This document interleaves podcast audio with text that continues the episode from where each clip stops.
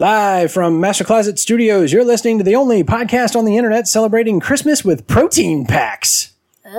Merry Christmas, boys. You kiss me. It's the Noobs and the Hoovian. My name is Austin. I'm the Hoovian. These are my sons, Trip and Corbin. And we're the Noobs. And this is the podcast that introduces a whole new generation to Doctor Who by watching an episode each week and discussing it from the perspective of a dad who's seen it before. and two sons who haven't. So, welcome to episode number 62, covering the 2009 autumn special. Yes, that's autumn special. Waters of Mars. This is the one where the Doctor goes off the deep end while vacationing on Mars. The TARDIS lands on Mars. Stop saying the word Mars. As Bowie Base 1 is chugging along, growing crops for a great Thanksgiving dinner in a few months. Christmas dinner? Thanksgiving dinner? We never decide. Uh, the Doctor realizes this is the first human colony on Mars and suddenly decides it's time to go. But something strange is happening. They contact the biodome only to get a growl in response. They investigate and find one of the crew members has turned into something. Something eh, really flippin' scary looking. Whatever it is, it's spreading through the water and it's producing water and it's like really creepy. The doctor eventually confesses to Captain Adelaide Brooke that this is the day that history records that she detonated Bowie Base 1, inspiring mankind to keep venturing into the stars. No one ever knew why until now. The doctor wants to help, but he can't. That is, until he does. The Time Lord Vic- Victorious starts kicking major butt, fighting the Flood, Time itself, and even Captain Adelaide if he needs to. He manages to save just three of the colonists, but he's gone a little too far. The Time Lord Victorious is wrong. Captain Adelaide kills herself to restore the timeline, and the sad doctor leaves. The end. Story number 201, originally airing November 15th, 2009 to, holy cow, wait for it, guys, 10.32 million viewers. Holy moly. I think we finally beat the first episode.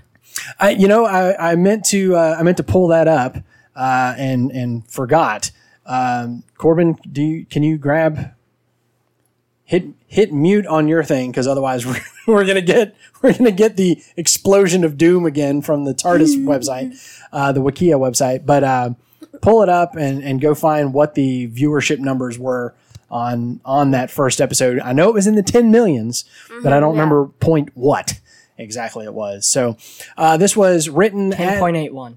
10.81 so, very close close. within a half a million so that's that's but uh, if i'm if memory serves this is the first time we've seen 10 million uh, Yeah. since then right i don't remember anything else being 10 million think- viewers uh, except maybe um, maybe journey's end maybe but I, I, even that one i think was nine point something Yeah, so at any rate um, this one was written by our man rtd russell t davies and phil ford uh, congratulations to him.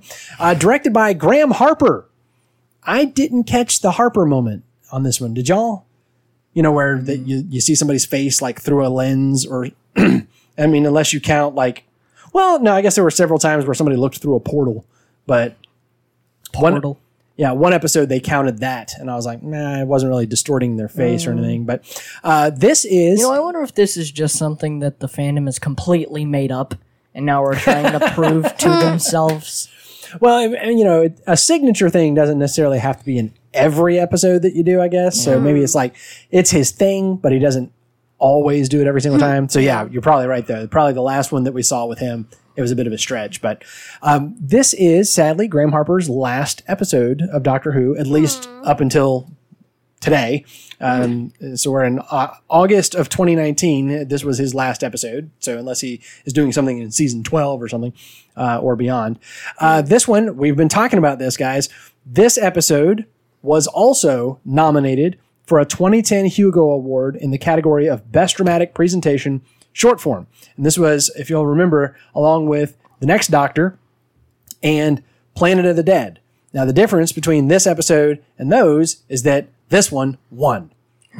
So you had three episodes literally in a row Next Doctor, Planet of the Dead, Waters of Mars, all nominated for Hugo Awards. And this one actually won it uh, that year, 2019. So, um, and, and last time I think I got my I got my information mixed up. Um, the next Doctor was the uh, 2008. No, no, no, that's right. It was the 2008 Christmas special because we're in 2009 talking about this. We're going to talk about the timeline and all kinds of uh, shenanigans uh, that were happening with that. Um, and actually, I think that was our next thing. All right, so guys, do me a favor. I've I've I've blacked out the next section of notes.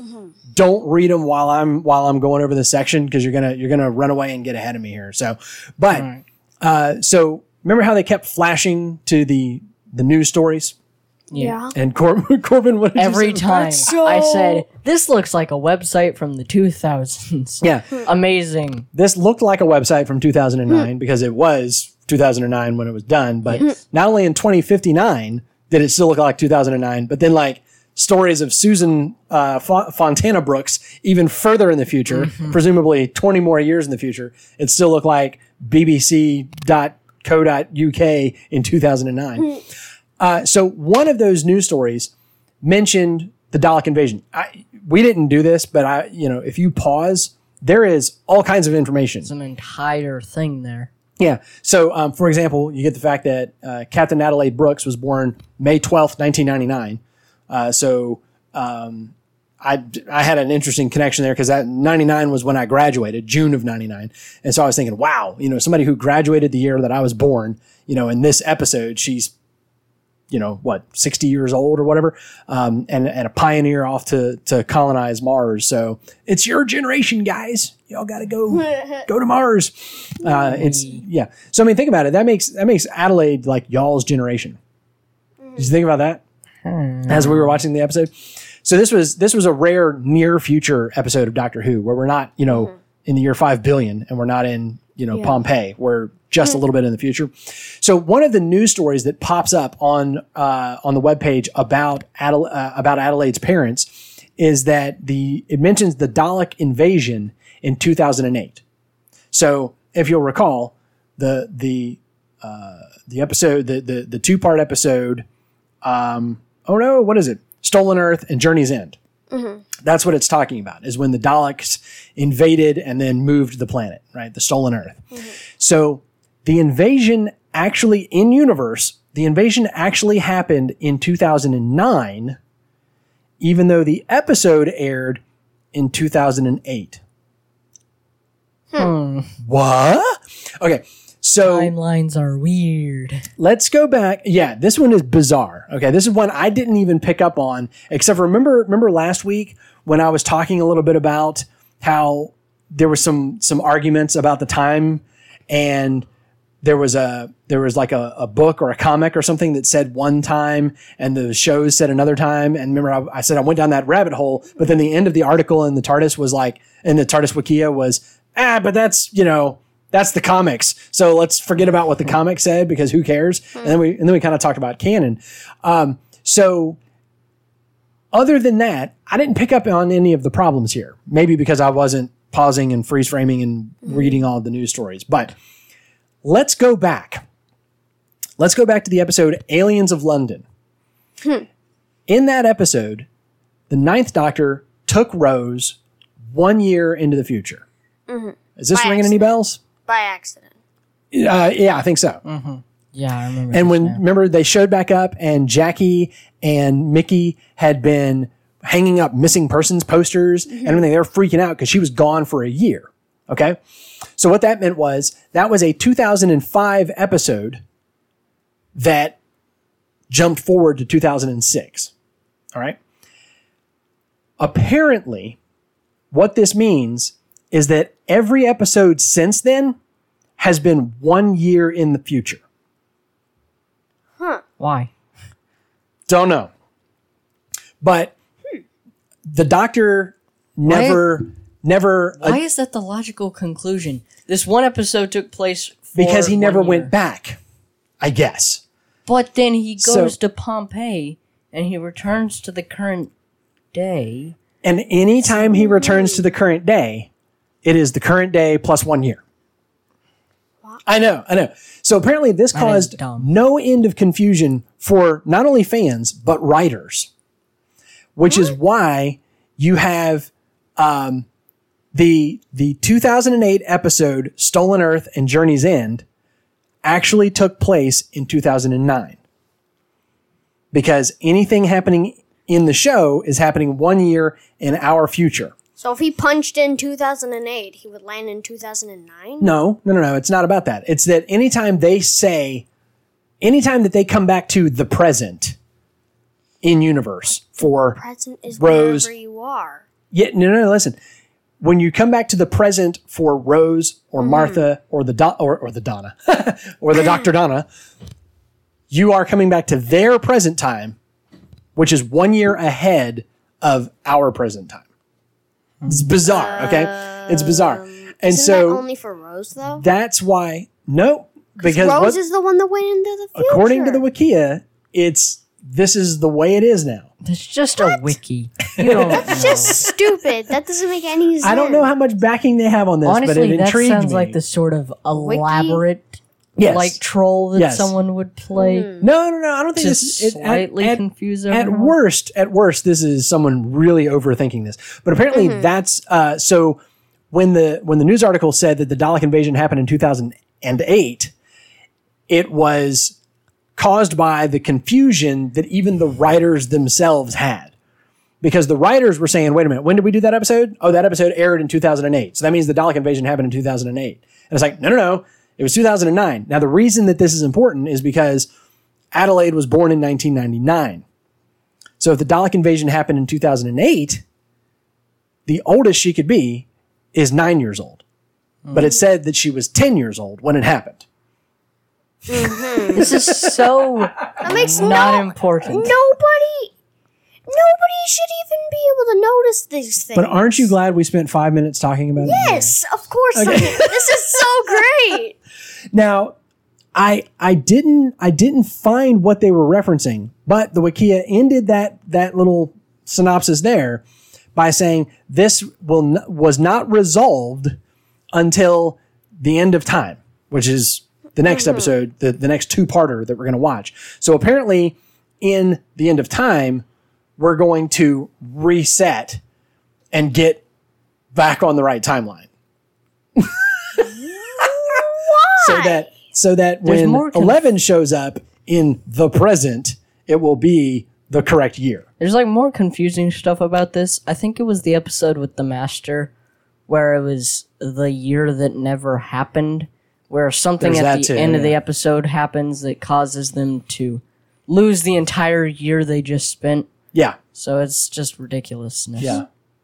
The yeah, the, in the the beginning of the second episode, a year has gone by since the first episode, while Martha's been literally walking the earth. But then, yeah, they they erase all of that, and that year never happened. So, fun stuff. It's all right. confusing. So uh, the cast this week, uh, there was a bunch of people in there, um, but really I just wanted to, to zero in on Adelaide Brooke. Um, she was played by Lindsay Duncan. Lindsay Duncan, just a few weeks after this episode aired, the Tim Burton Alice in Wonderland movie came out, in which she played Alice's mom. And apparently she played Alice's mom in, in Alice in Wonderland, and then the hmm. sequel that came out a few years later. Alice's mom. Can you have a more obscure mm-hmm. but Random slightly character. important Yeah. character? Well- like I don't think she's even in the original book, other than just being referenced as a person Right, who exists. in in the in Tim Burton's movie, she's a, a slightly bigger character. Still not not huge or you know anything like that. But uh, so she also played in an episode of Sherlock in 2014. So we you know we're we're always looking for the Doctor Who Sherlock uh, overlaps there and everything. And at okay, so this is interesting. When the episode aired, she was listed by the BBC as a companion of the Doctor. Now, I am sure there's a whole eh. episode we could do on companions, and maybe maybe we need to team up with Jared and do a 0.5 episode on what exactly is a companion, because I usually think of a companion as someone who goes on at least one adventure in the TARDIS. If you ride in the TARDIS, if you traveled in the TARDIS, then you're a companion. well, then that would make haven't, that would make Adelaide Brooke a companion. It would also make Yuri a, a companion and Mia a companion because they rode in the TARDIS. But anyone who rides in the TARDIS. I say is technically a companion. All right. Wasn't it more along the lines, according to the canon, that if you got a TARDIS key, you were officially a companion? I don't know. So that's only three That's- people and the robot. Right. So the robot's a companion. Gadget's a companion because he got a key and rode in the TARDIS. Uh, so at any rate, because they listed her as a companion of the Doctor on the BBC website, this uh, at the time of the episode, she was 58 years old, uh, uh, Lindsay Duncan, which made her the oldest actor to play a companion at age 58. And I'll just say, let's see how long that holds up. And just leave it there. All right. So, uh, guys, Noobs in the Hoovian is brought to you by R5 Website Management. Uh, we've told you about this before, guys. You can get world class hosting, domain registration, and security at a great price. Go to store.r5websitemanagement.com and use the code NOOBS at checkout for 15% off your entire order. So make sure you get all of the hosting, all of the emails, all of the securities, all of the domains, and everything that you want. Throw it all in the basket and check out with the code NOOBS to get 15% off and get started on your website today. All right, that brings us to the checklist. All right, creature of the week. Uh, it is never said, not really said in the episode. The closest we get is one time the doctor says, one drop, that's all it takes, one drop, then the flood. Apparently, whatever it was is called the flood. What? They probably just like called it that in the script or something, so It- that they could have something to call Could it. be, could be. Uh, the Uh, we never figured out what was under the glacier. I just Yeah, realized that. because That it just is started cracking annoying. and then nothing really happened. I'm assuming the the rest of the whatever it is that was frozen in the water. Yep, I I'm guess. assuming. Yeah. I'm assuming. So, uh, the in the um, what you call it in the Doctor Who Confidential for this episode, they consistently refer to them to the creature uh, or creatures or whatever as the Flood. That's what they keep calling. it. And uh, there is a great uh, behind the scenes look at how they did the water coming out of the mouth effect. And apparently Oh, that yeah. was How that was very very originally it was a skull cap because the water was supposed to trickle down from like their hair. But basically when when they tested it out it was like drowning the actors because it's like running in their eyes going in their nose all this kind of stuff. So they ended up rigging up these hoses. They come up from come up behind their neck around the side to uh, right right under their nose above their lip. And that's why their faces look you know you can tell that there's a lot of prosthetics going on right there i thought that was just the crazy makeup but apparently it's the crazy makeup laid over top of two hoses right here and so Maybe that's why they had the crackly mouth place. Just for that. just to hide that i think Yeah. it, i think it was part of the original concept anyway I never But it definitely understood why them. that was there though. why what was They where just have cracked mouths and they're dripping water everywhere. Those two don't seem to go together very well. It's So I didn't notice it until this time watching it that the doctor said uh, the the the what's going on with their mouths. They're you know it's like their mouths are cracked, and he said something about there must be some sort of internal fission going on, and he said that they don't just they're not just in the water; they make water. So apparently, what it is is whatever the flood is makes water through some sort of fission process with whatever is around it. So the reason their mouths were cracked was because their body was going through fission and being transformed into water. That was, yeah, right. Listen, listen. That- very logical conclusion. this was the fourth or fifth time I've seen this episode, and this was the time that I finally got it. I thought because the water was being drained out of them, all of their skin was drying up. Or something like that. Originally, I thought the water was the creature or whatever. Yeah, like we yeah, never really. too. Apparently, it's something in the water. Yeah. It's like a it's like a bacteria or something like that in the water, and so and then there was the eyes bit, and then the fact that her eyes were different, and then Yeah. that was never mentioned again. That Yeah. was a little weird. ex- it was sort of he, again he sort of mentioned it when he was talking about the fact that it could wait. So she didn't transform immediately. It waited until she got inside. So i guess maybe it only partially transformed her. i don't know. I'm with you. It didn't it didn't it didn't all make sense. But when you see the uh, the process that they get that they went through to come up with that hose rig and then what's funny is in the behind the scenes thing it looks terrible. It looks imagine if you had two hoses pointed, you know, that are in the middle of your upper lip, pointed across your mouth, and just streams of water shooting out of it. That's what it looked like in the behind the mm-hmm. scenes testing.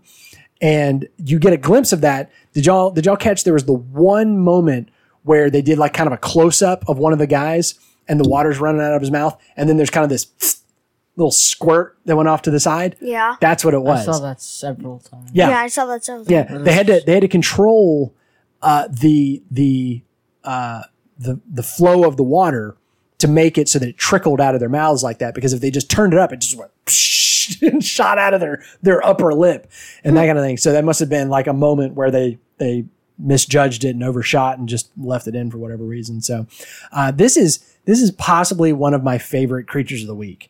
I mean, this, the the waters, the flood, whatever you want to call it, is kind of right up there with the uh, Weeping Angels. yeah, right up there with the Weeping Angels as far as creep factor, as far Definitely. as their look.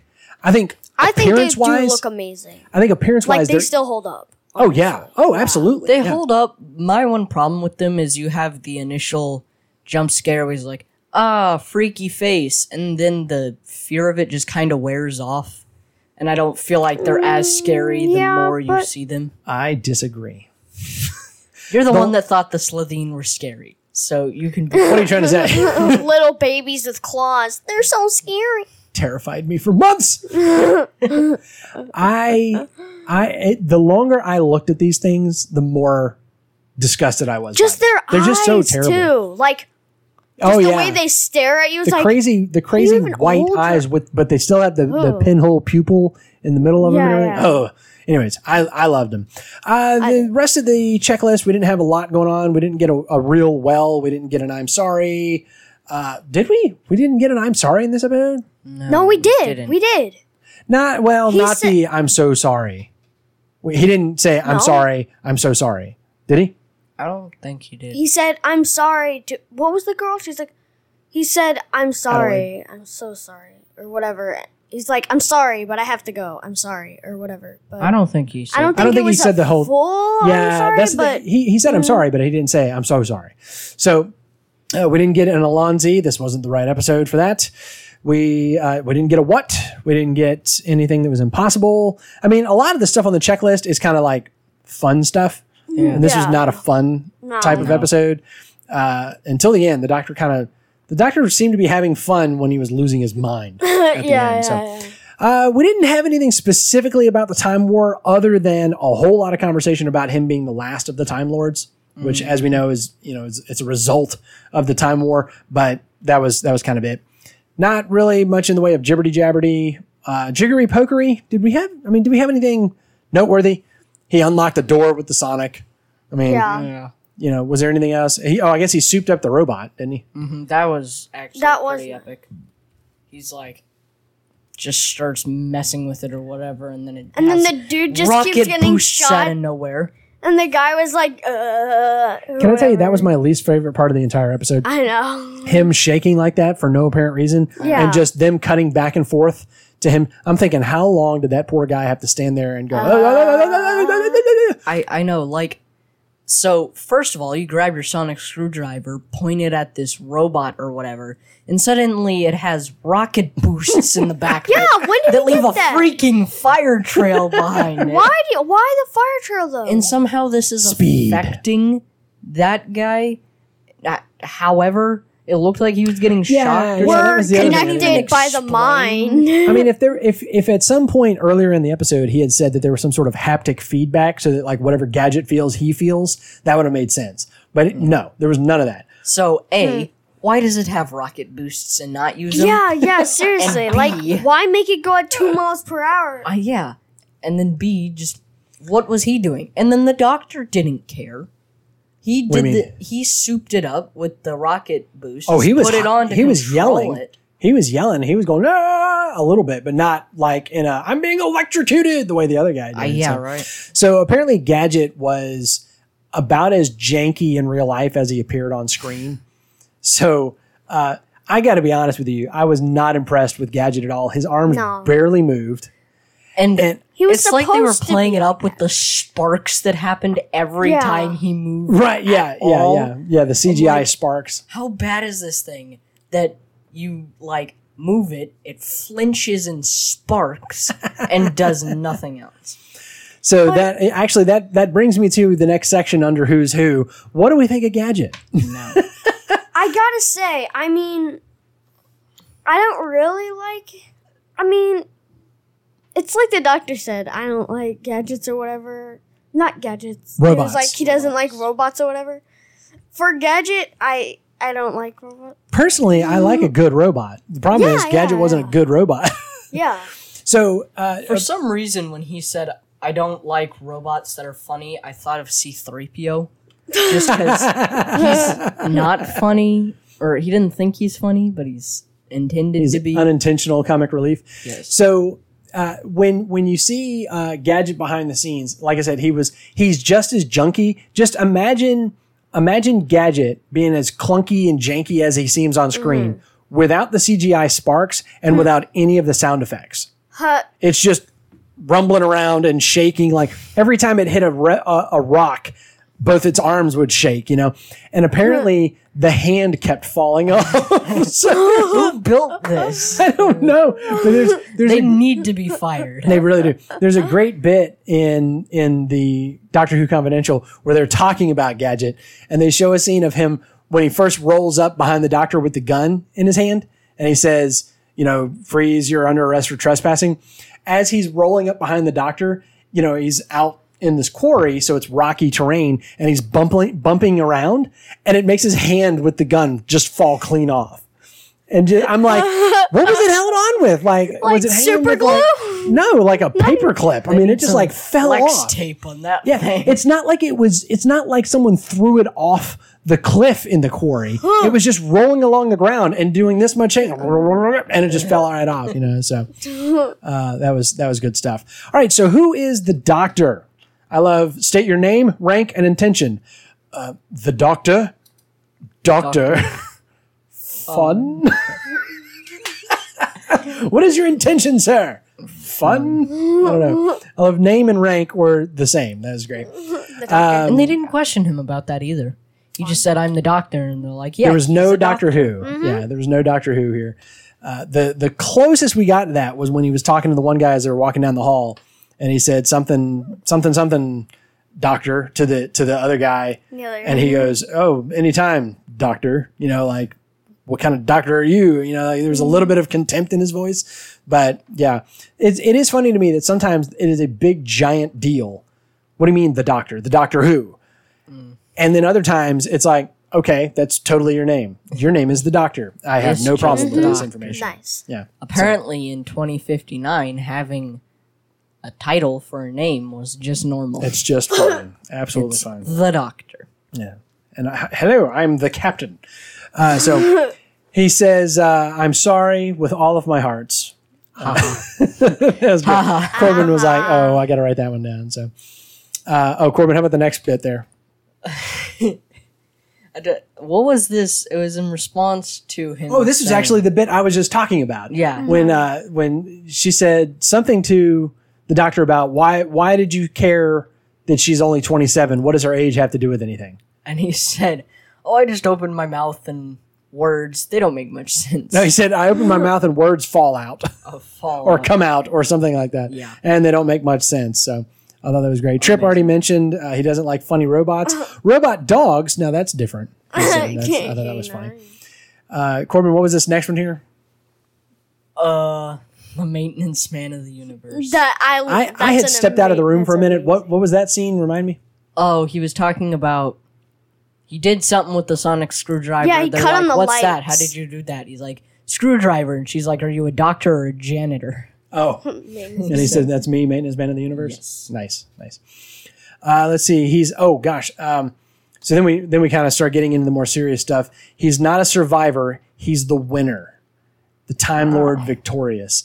And I was like, wow, that is a dramatic shift in un, in in understanding the Doctor's identity because mm-hmm. ever since nine, we've been dealing with this, you know, this something in the past that we still don't quite have all the details about.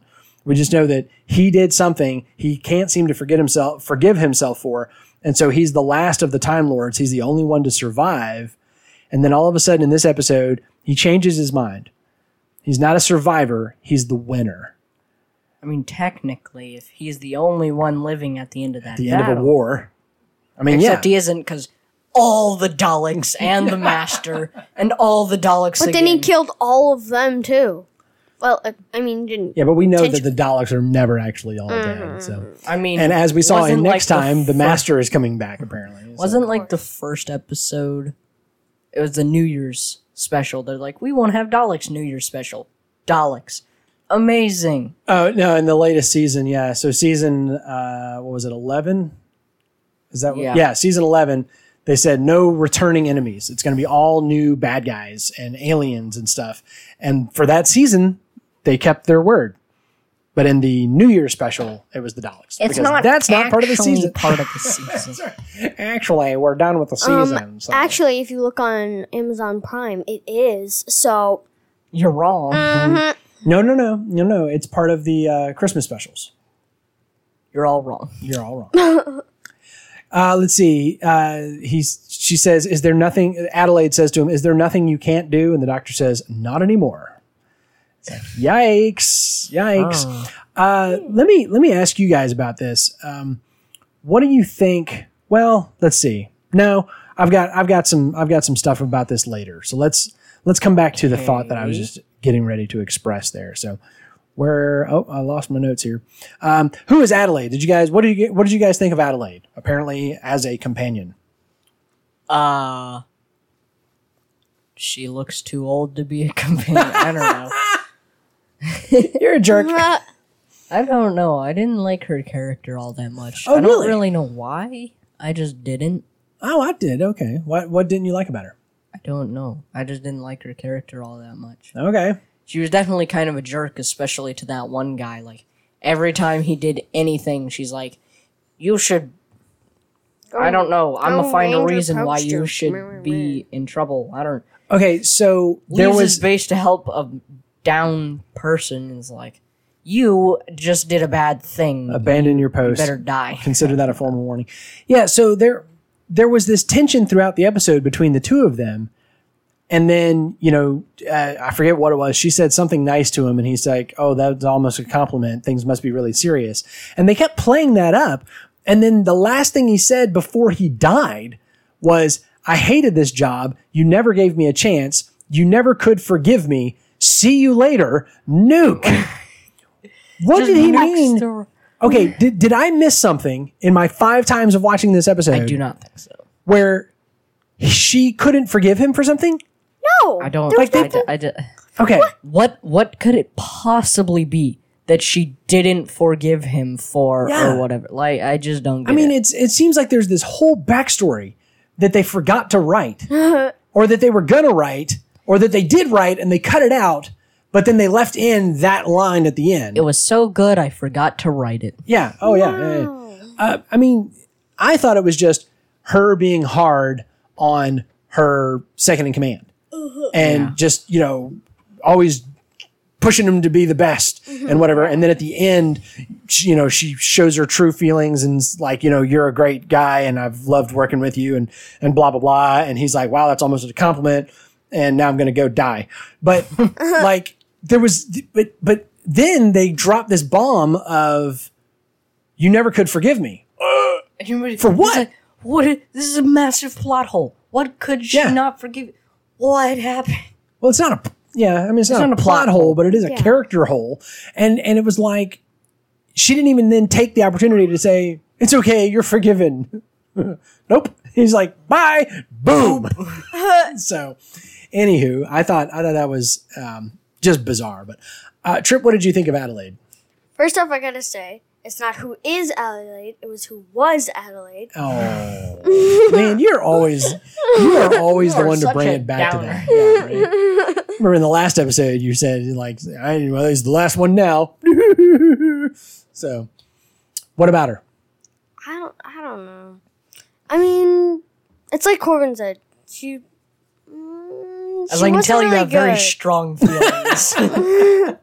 Me. Okay, I, I liked her. I thought I thought she was an interesting She was character. just kind of annoying. she was she was complicated. I mean, I'm not saying she was like Mm, know. the best, but I thought she was an interesting character, and I think it was I, I think it was very interesting that you know she she stood up to the doctor in Mm-hmm. the end. And I'm getting my head ahead of myself again. All right, we need to we need to move on, and we're gonna we're gonna come back to. I love the convenient solar flares as well. It's just like and now you can't communicate with your families.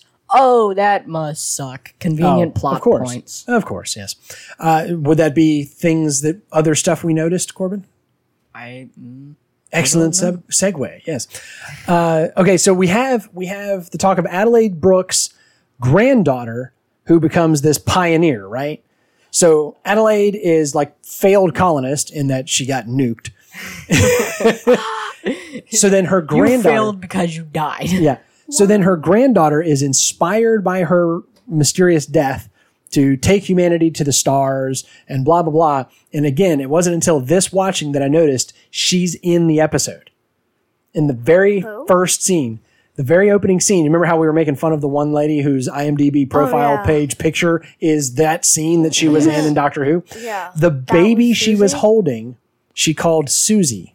Oh yeah. That was Susan Fontana Brooks. I just thought that was. I was like, oh, there's a baby. She meant he keeps mentioning a granddaughter. I That's just her. figured that was her. Yeah. yeah. It is her, but it's such a throwaway bit at the beginning of the episode that I didn't notice it until this time watching it. I was like, wait a minute, she called her Susie. That's her granddaughter. Oh my gosh. You know? Hey. So it's one of those things where, uh, like Corbin was joking, you know, they introduced a lot of family members. so I know. We have we have this random apparently mom, her child, talking to the mom's mom, talking about Uncle Boone or whatever. soon, Uncle Soon, Soon, which, is a which we weird name never and everything. hear of or see Yeah. at all. Yeah, it's interesting that she didn't say I heard from your brother or I heard from my uncle. She says Uncle Soon, which is a very interesting name. And then to give a character a name just to mention, anyways, kind of interesting. Uh, let's see. Um, we oh the boys picked up right away as soon as the doctor walked out of the TARDIS that he was wearing the suit from the Impossible Planet. Uh, slash, oh gosh, what was the two-parter called, Corbin? Uh, It was the, Impossible, Planet, and I don't remember. Satan pit. The Satan Pit. Very good. Very good. I keep wanting to call it The Beast Below, and that's actually a, an episode next season. Such a similar. I mean, the title almost fits, but yeah, Yeah, the Yeah. Satan Pit and the yeah the Impossible Planet slash the Satan Pit, same uh, same suit, and not the last time we're ever going to see that suit, by the way. Uh, let's see. Right after uh, Yuri put up the no trespassing sa- sign is when Gadget arrests the Doctor for trespassing. Uh-huh. Like uses that. I didn't term. actually see what that was that he put down at It first. was like Oh, I like looked away for half a second and missed the entire joke. So I didn't get that. Okay, yeah, he he wrote on a solar panel "No trespassers," and then stuck it in the ground. So it's a joke. Yeah, hilarious. it's fun stuff. Oh, uh, total total kind of again side note behind the scenes type of thing. I paused it when there was a shot of the entire base, and I pointed out. Do you remember I pointed out that the biodome looked different? So if you if you go back, there's a uh, a shot where the biodome lights are going out, right? And the biodome is like these parallel line ribs. And then the rest of all of the domes are what's called geodesic domes. Looks like the the playground domes, you know, where it's just like mm-hmm, yeah. all the different lines connecting and like triangles and hexagons and that kind of thing. It's called a mm-hmm. geodesic dome. And the reason that the biodome is shaped like that is that they they filmed at the National Botanic Gardens of Wales and that's what it looks like on the in. So if you're on the inside of the botanical gardens and you look up, that's what you would see is those parallel ribs. Hmm. And it's actually not really a dome. I saw hmm. one exterior shot of it and it's much much flatter than that, mm-hmm. but it's got these these parallel line ribs. So they had to make the biodome look like that in the CGI So mock-up outside so that it would make sense of what you were uh-huh. looking at Yeah. on the inside. I suppose that makes sense, but then why not make all Why of not make them all the of them that way? That was what I yeah, was thinking. seriously. Except that they look cooler as geodesic domes. They I mean, do, but like- you would actually probably save a lot by not having to add all the lines. You can just have the parallel lines instead of making these weird, complicated shapes to make But a it looks Or they- geodesic dome. or they could have just put a big blue screen up above everything and, you know, put a geodesic ceiling on there or something. I don't know. So I thought that was interesting. And again, that was something I didn't notice until this time watching is a very small little detail there. Um, oh, we got a good, we got a good laugh so much so that we had to pause when the doctor starts speaking ancient North Martian.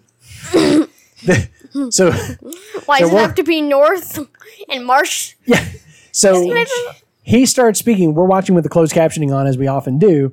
And when he starts speaking, it just simply says "Speaking Ancient North Martian," and we paused it and It wasn't started even cracking ancient. up. It was just no, North Mar- no, it's it's said No, it said it said ancient. ancient it? North Martian. Yeah. in the close. Yeah. when I rewound it, I, that's when I noticed it. Uh, when I when I backed it up and, and watched it again, I was like, "Oh my gosh!" It even says "ancient North North Martian." I just read that. I'm like, ancient North Martian. You're closed captioning. You're saying this like this is a common.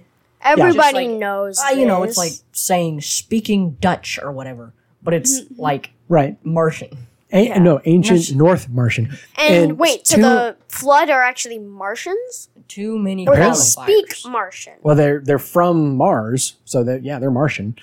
Then So why don't we just call them Martians instead of the flood? because we call ourselves humans, not Earthlings. But we call them Martians. That's what we call them.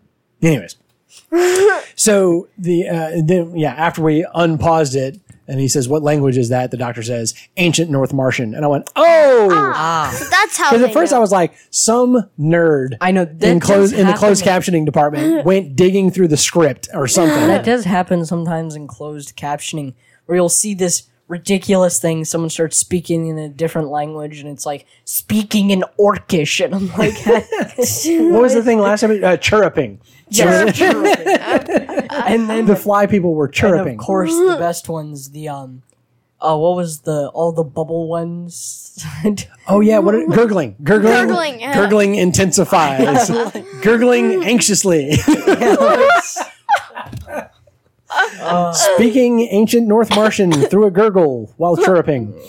All right, so can we talk about the laws of time? Uh, Let's see. Oh, you know what? Did did uh did did something? Hang on. Did something get skipped? uh, You know what? Let's do let's do this.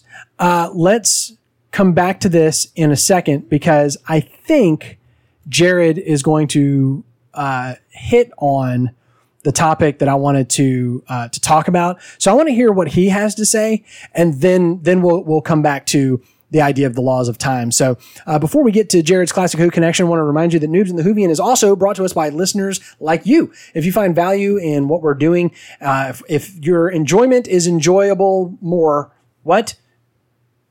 Words. if if you enjoy your enjoyment more because of us, uh, we we would just ask uh, you to check out patreon.com slash noobs in the Whovian and you can become a supporting patron of family friendly independent media today. I told you, have last to week. say I'm just embracing it. I'm gonna go with it. the weirdness every single. That's right. All right. So uh, our, our classic Who connection, Jared has uh, got some stuff for us. Ground control to noobs in the Whovian. This is Major Jared bringing you your classic Who connections about the many times the Doctor has encountered life on Mars. All right, with the David Bowie references out of the way, we can get into it. So I'm just I'm going to start off like I did last time. We got a few uh, small points that I'm just going to go through right off the bat, and then we'll get into a couple of bigger, meatier points.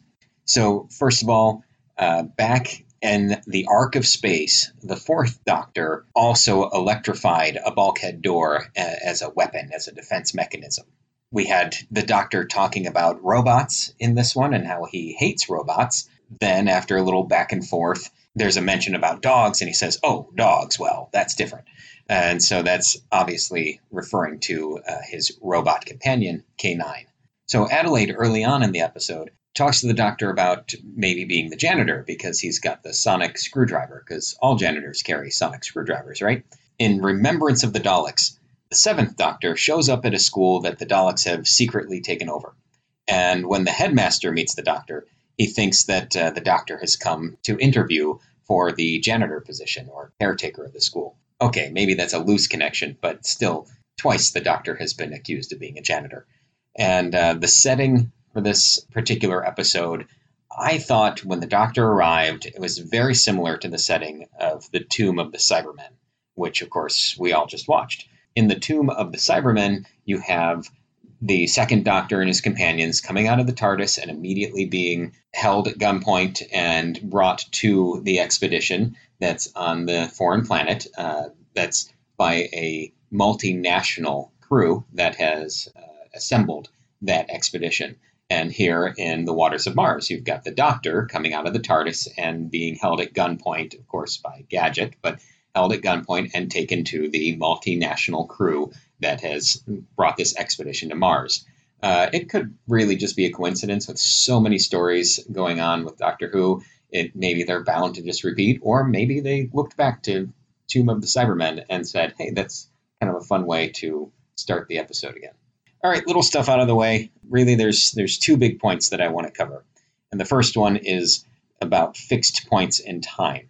So the Doctor has talked about fixed points in time a, a number of times now in New Who, and he never mentioned that in Classic Who. I, there's there's not one reference that I could find to him specifically talking about fixed points in time. So I never really looked too far into it. I just figured it was a New Who concept uh, that they brought about, and uh, that's that was where I left it. But because it was such a big part of this episode, I thought maybe I should look just a little deeper and see if I can find anything. And so some people have out there uh, made some connections to the concept of fixed points in time, uh, even in Classic Who. Most of them were pretty minor and not really worth bringing out here. But there is one quote from the Fifth Doctor that I think is is worth uh, sharing because it sums up fixed points in time so well, uh, even if he doesn't use those exact words. So the Fifth Doctor says, "History is tough, and most changes we can make are swallowed up in the vastness of the whole." But there are certain moments, certain events that shape history to such an extent that if they're changed, everything that follows must change. This is one of those moments.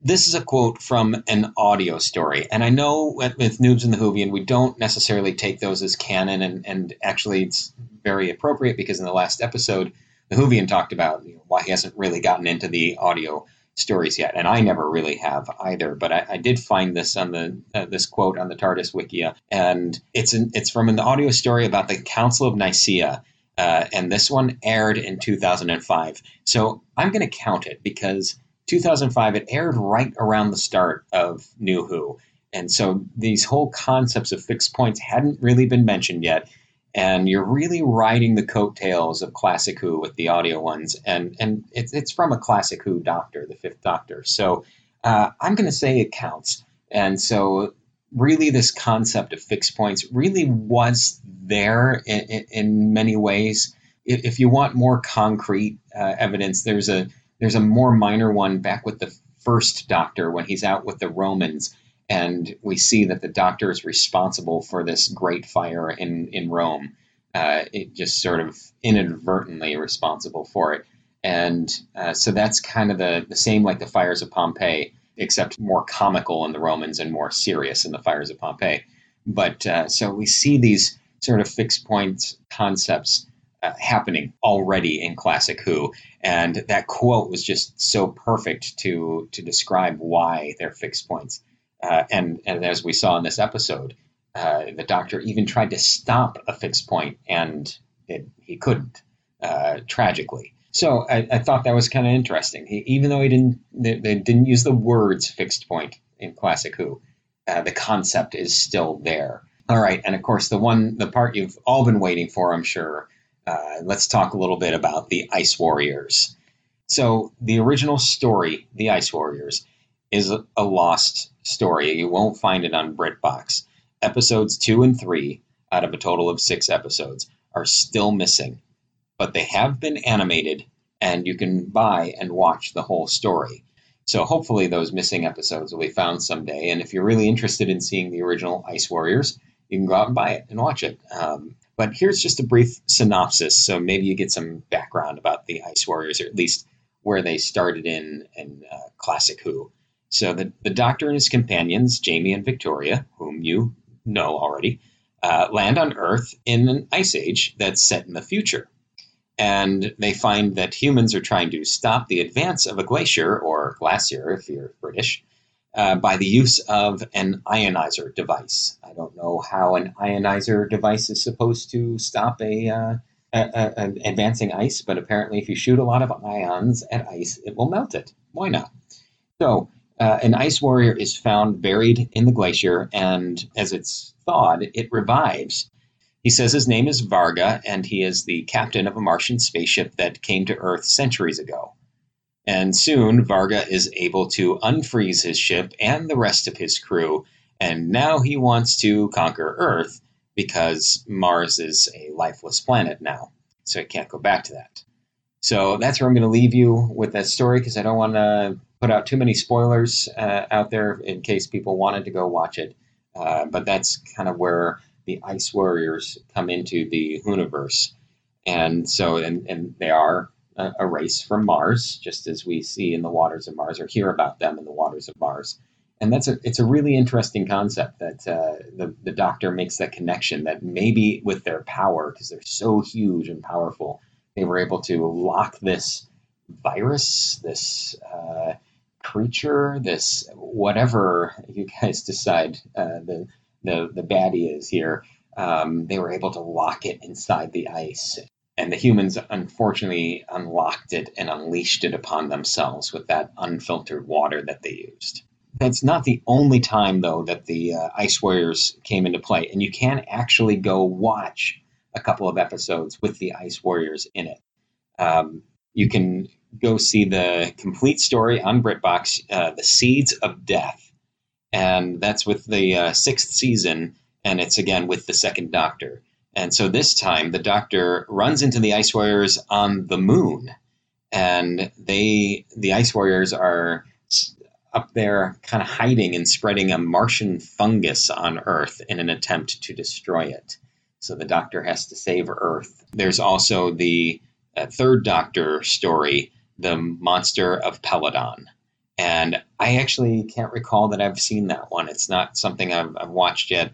Uh, but apparently, the Ice Warriors are some sort of mercenary force. So I don't know if they just dropped the whole Ice Warriors doing their own thing and just wanted to include them because they had the costumes or something, or uh, and and they were cool and popular, or uh, if that somehow ties into their existence. I'm not sure, and I just didn't have the time to watch it or uh, really research it more this week. So uh, maybe someone, uh, it's on BritBox, so maybe someone out there can help us out. So I'm kind of torn on this one, to be honest. I thought it was an excellent concept that they, they played through very well, building up this situation where, where the doctor is questioning his very core, his very being about uh, a, a, Time Lord and what he can and can't do, and, and being caught in the middle of such a tragic situation where he could have saved almost all of them. But was it really the right thing to do? And, and even then, the person he really connected with and wanted to save, he couldn't. And so I thought they did a great job of offering that that dilemma. Okay, so but now here's my issue with the episode.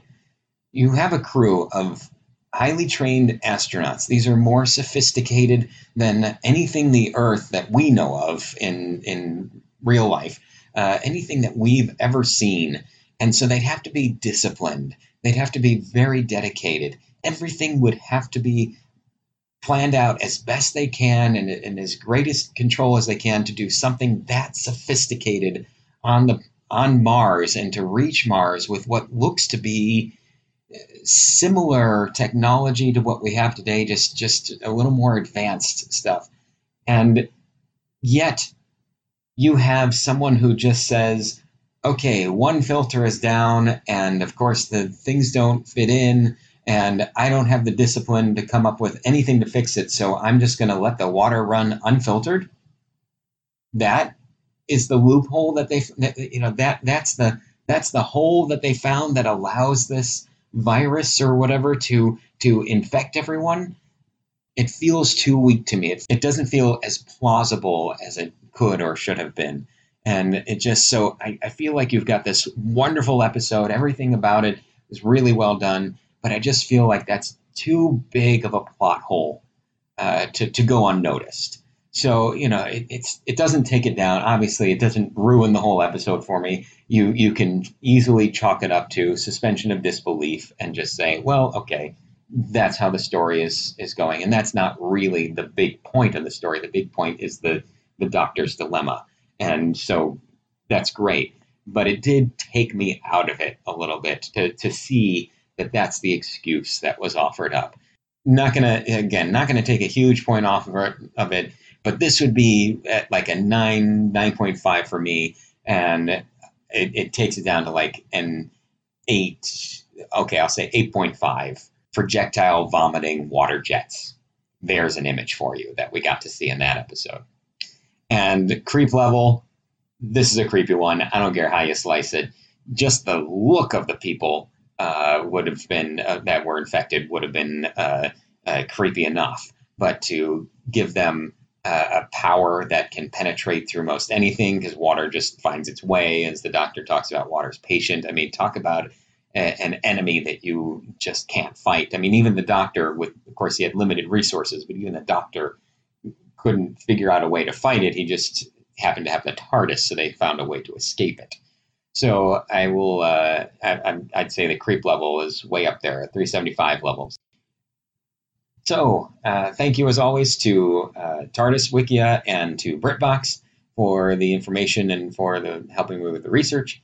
And uh, thanks to Noobs and the Whovian for having me on. And I look forward to bringing you more classic Who connections. And I look forward to the Fathom event. Oh, it's going to be so awesome. Hopefully, everyone listening out there is going to find their way to a movie theater and and head to the Fathom event for the last story, uh, the, the two parter and the last story for the 10th Doctor.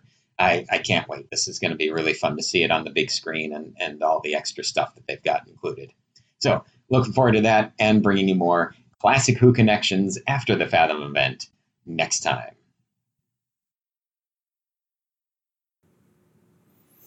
Awesome. So um, he he didn't get into um, uh, the the ethical quandaries of the of the uh, laws of time, but he did give us some good perspective on how much has this been talked about in mm. the hmm. past. So that's kind of what I wanted to to focus on. Can we talk about the laws of time? So the doctor, you know, really struggled with the laws of time here at the beginning. Um, his curiosity kept him there, even though he knew he should have left right? He kept yeah. saying, "I should really go. I should really go." We would say his curiosity really kept him. At the very beginning, they just straight up wouldn't let him leave. Yeah, but uh, that's true. Yeah, yeah, yeah, that's very true. But then every t- every chance he got, you know, he's like, "I should, I should be going. I should go. I should go. I'm gonna go. I should go." You know what? Adelaide. yeah. So um, during the during the showdown with Adelaide, towards the end, though, he stood firm right? I, I can't help you. I'm sorry, but I just can't help you.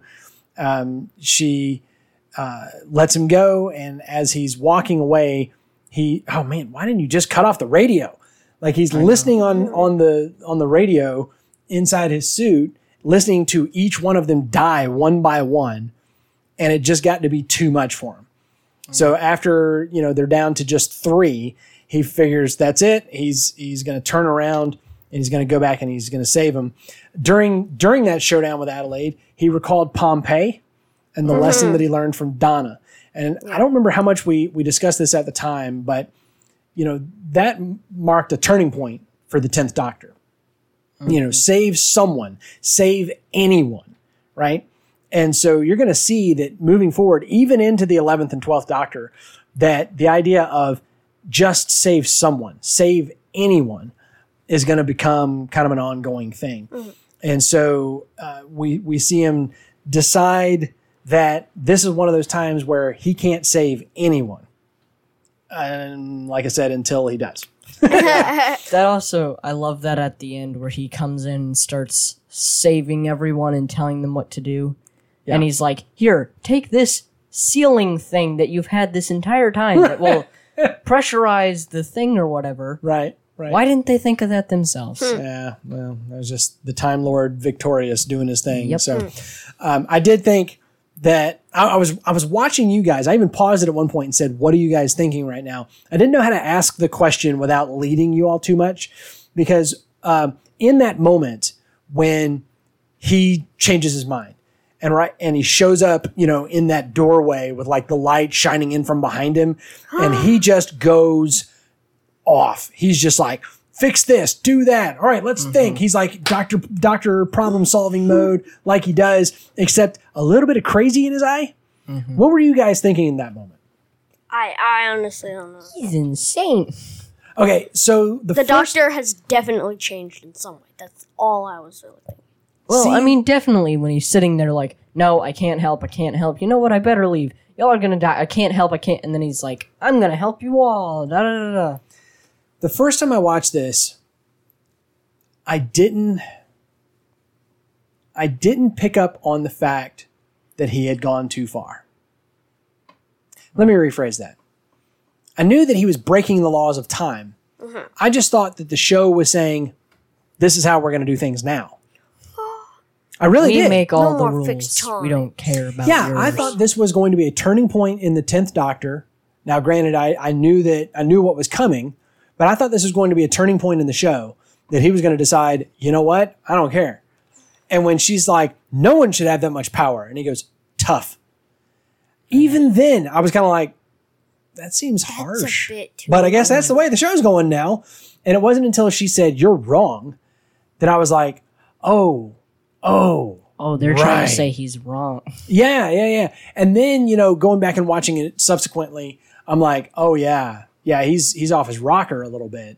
So he is. good ever job for so y'all. Slightly insane. yeah, good good job for y'all picking up on that better than I did at the, at the I was just being led right along by the doctor because I was like, he's the champion, he's the good guy.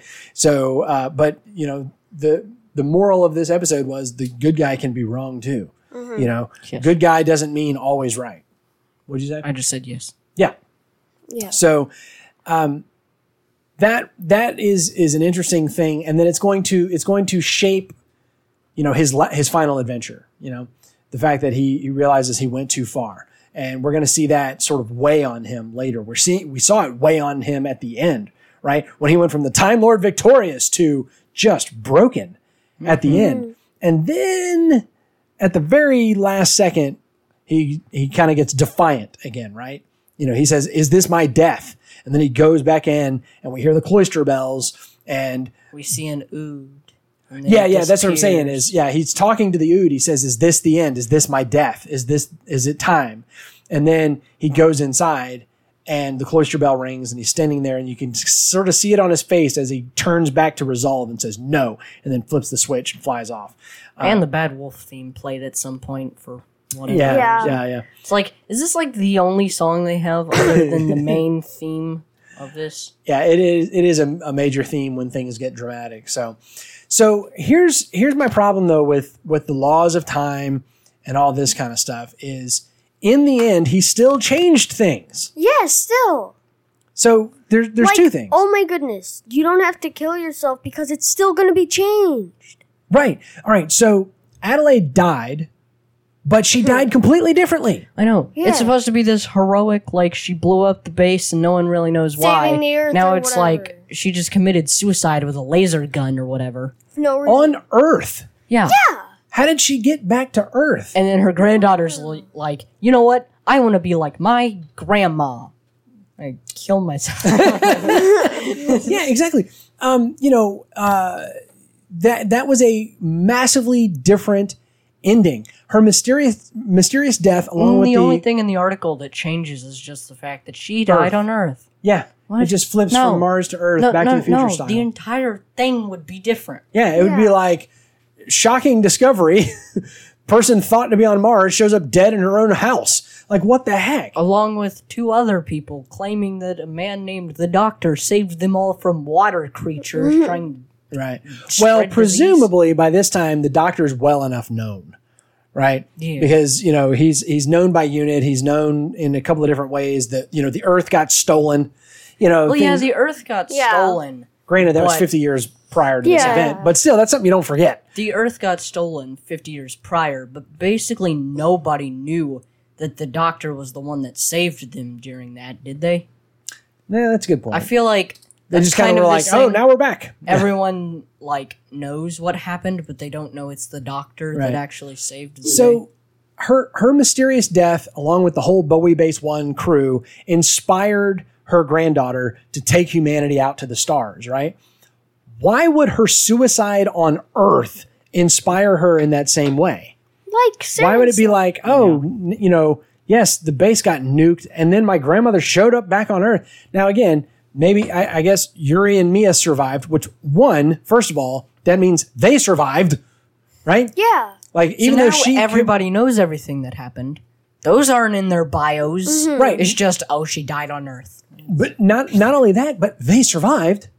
So who knows what happens mm-hmm. then? They have children, or they they impact other lives. Like, you can- they've changed things, right? You can mm-hmm. say, um, saving this one or killing this one person that you know is going to be important will change everything. But you don't know by saving someone if they're going to be massively important. Yeah.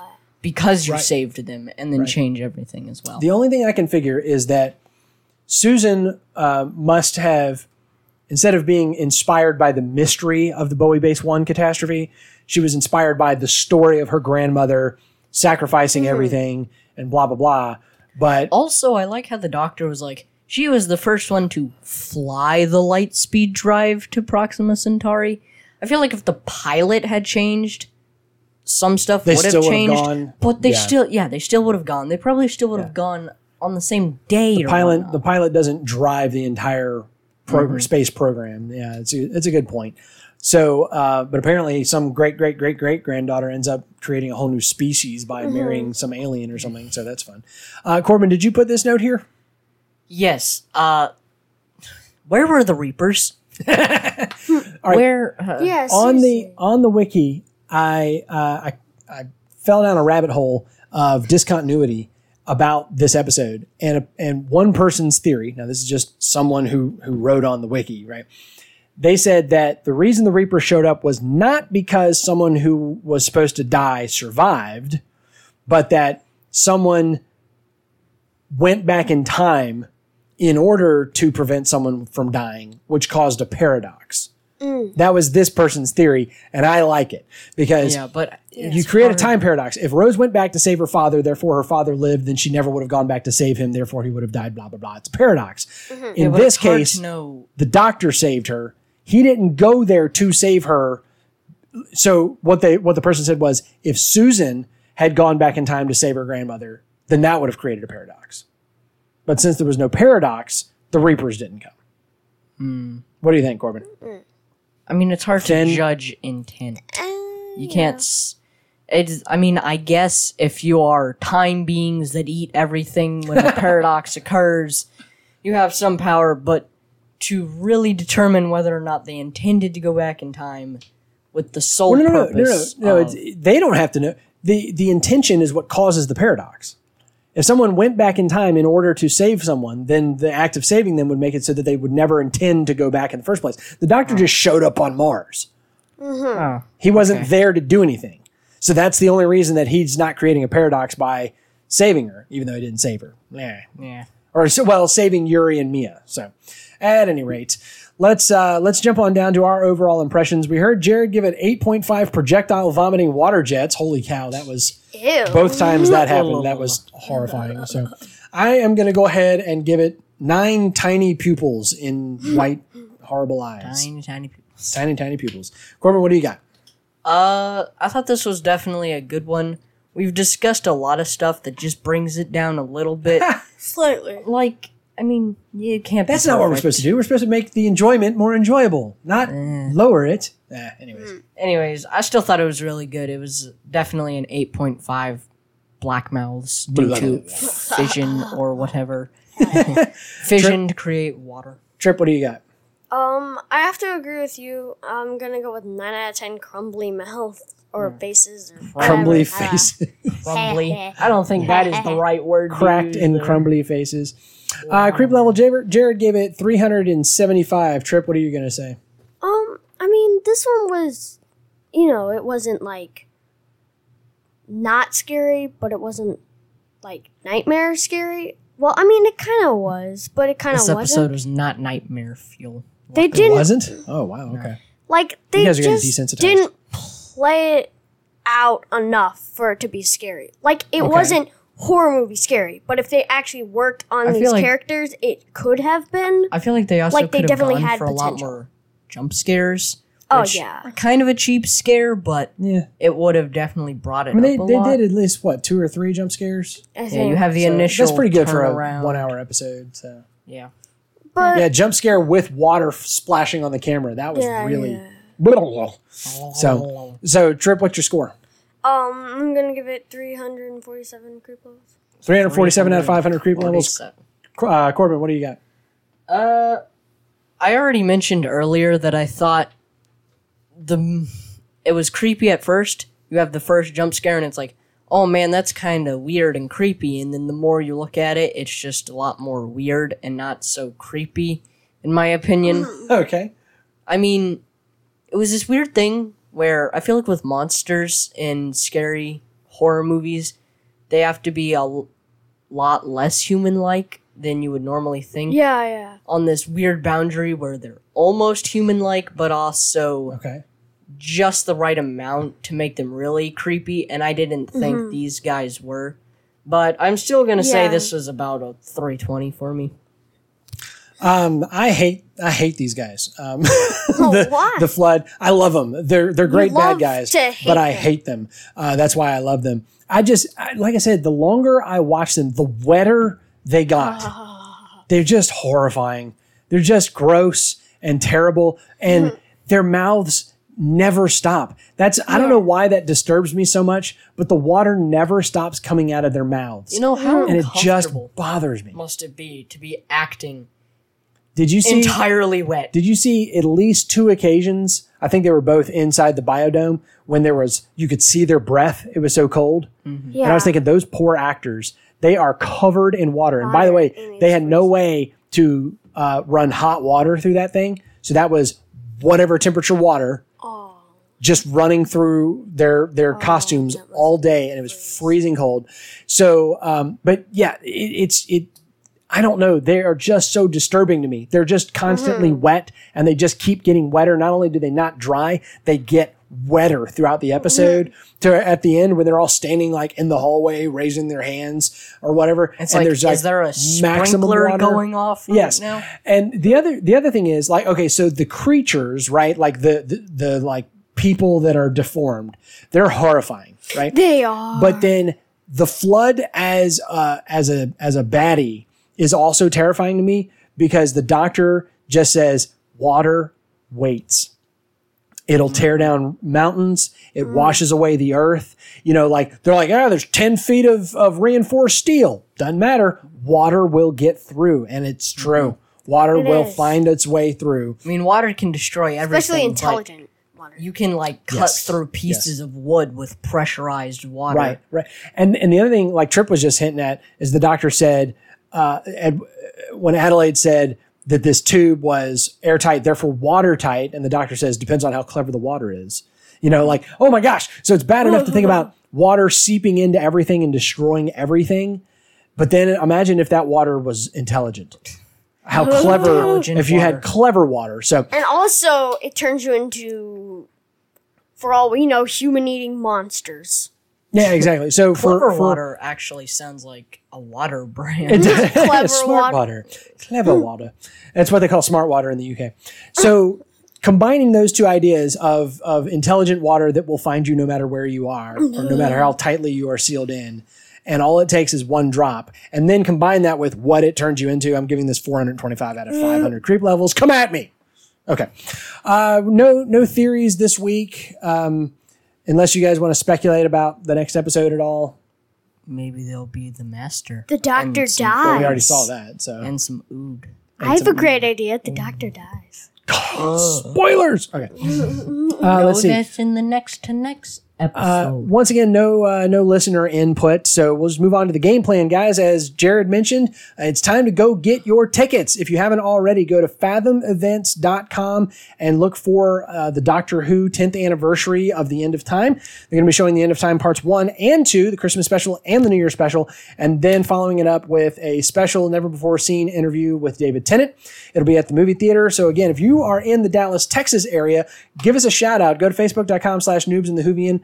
And message us there or email us at noobsandthewhovian at gmail.com. We'll let you know where we're going to be and maybe you can come out to that theater. Uh, we're we're going to be going to one, I believe it's in Plano. I need to double check. Uh, so uh, give us a holler and maybe we can meet up, say hi, and uh, go go catch this together. At the very least, three of us are going to go catch it together. I'm looking forward to it. This is a great uh, set of episodes. I can't wait to see them on the big screen. I've never seen Doctor Who on the big screen. There, there have been a couple of Doctor Who showings in the theater since we moved here to Dallas, hmm. and I've not been to any of them. So I'm really looking forward to this. Maybe this. this will become a thing that we do. It could Like, be. I mean, the timing on it is amazing. It is the 10th Yes. anniversary. That's the only reason they're showing it in the theater. And it just so happened to be a couple of weeks after when we were planning to do it. And all we had to Mm-hmm. do was just postpone it and uh, and do some extra stuff in the meantime. So I mean, even if it's like earlier on episodes, I would still like to see them in the theater. sure, yeah, yeah, yeah. Because that would just be a good thing to go back and re. That would be that would be fun to go and do that, even if we're yeah, even if we don't do a special thing with the uh, with the podcast. So go to noobsandthewhovian.com and scroll down to the bottom of the notes under the game plan, and you'll get a direct link to Fathom Events, or you can just go to fathomevents.com. Uh, punch in your zip code. It'll be August 7th. So that's this Wednesday. It's only a few days away. You got to go get your tickets so they don't get sold out. This Wednesday, August 7th, 7 p.m. at local time, wherever you are. So if you're on the East Coast, you'll get to see it before us, but that's okay. Uh, so go check that out. If you're not going to do that, just go on over to Amazon Prime and check out the 10th anniversary uh, David Tennant special, The End of Time, parts one and two. Noobs in the Whovian, as always, is a production of Master Closet Studios, where it's always smaller on the inside. Your senior producer is me, Austin Reason. Our audio engineer is this guy. Hi, I'm Trip. Our production editor is this guy. Hey, I'm Corbin. And special thanks to tardis.wikia.com for the trivia. Thanks to Jared for the Classic Who connection. And thanks as always to our Patreons for supporting family friendly independent media. Uh, you can find us at facebook.com slash noobs in the Whovian. Email us at noobsinthe.whovian at gmail.com and consider supporting us at patreon.com slash noobs in the Whovian. Please subscribe wherever you found us. Leave us a rating. Uh, share us with uh, some friends, not because we're a great show, but because we watch one. Until next time, guys, my name is Austin. I'm the Whovian. These are my sons, Corbin and Trip. And, we're the noobs. And we will see you next time. Goodbye. Be whip.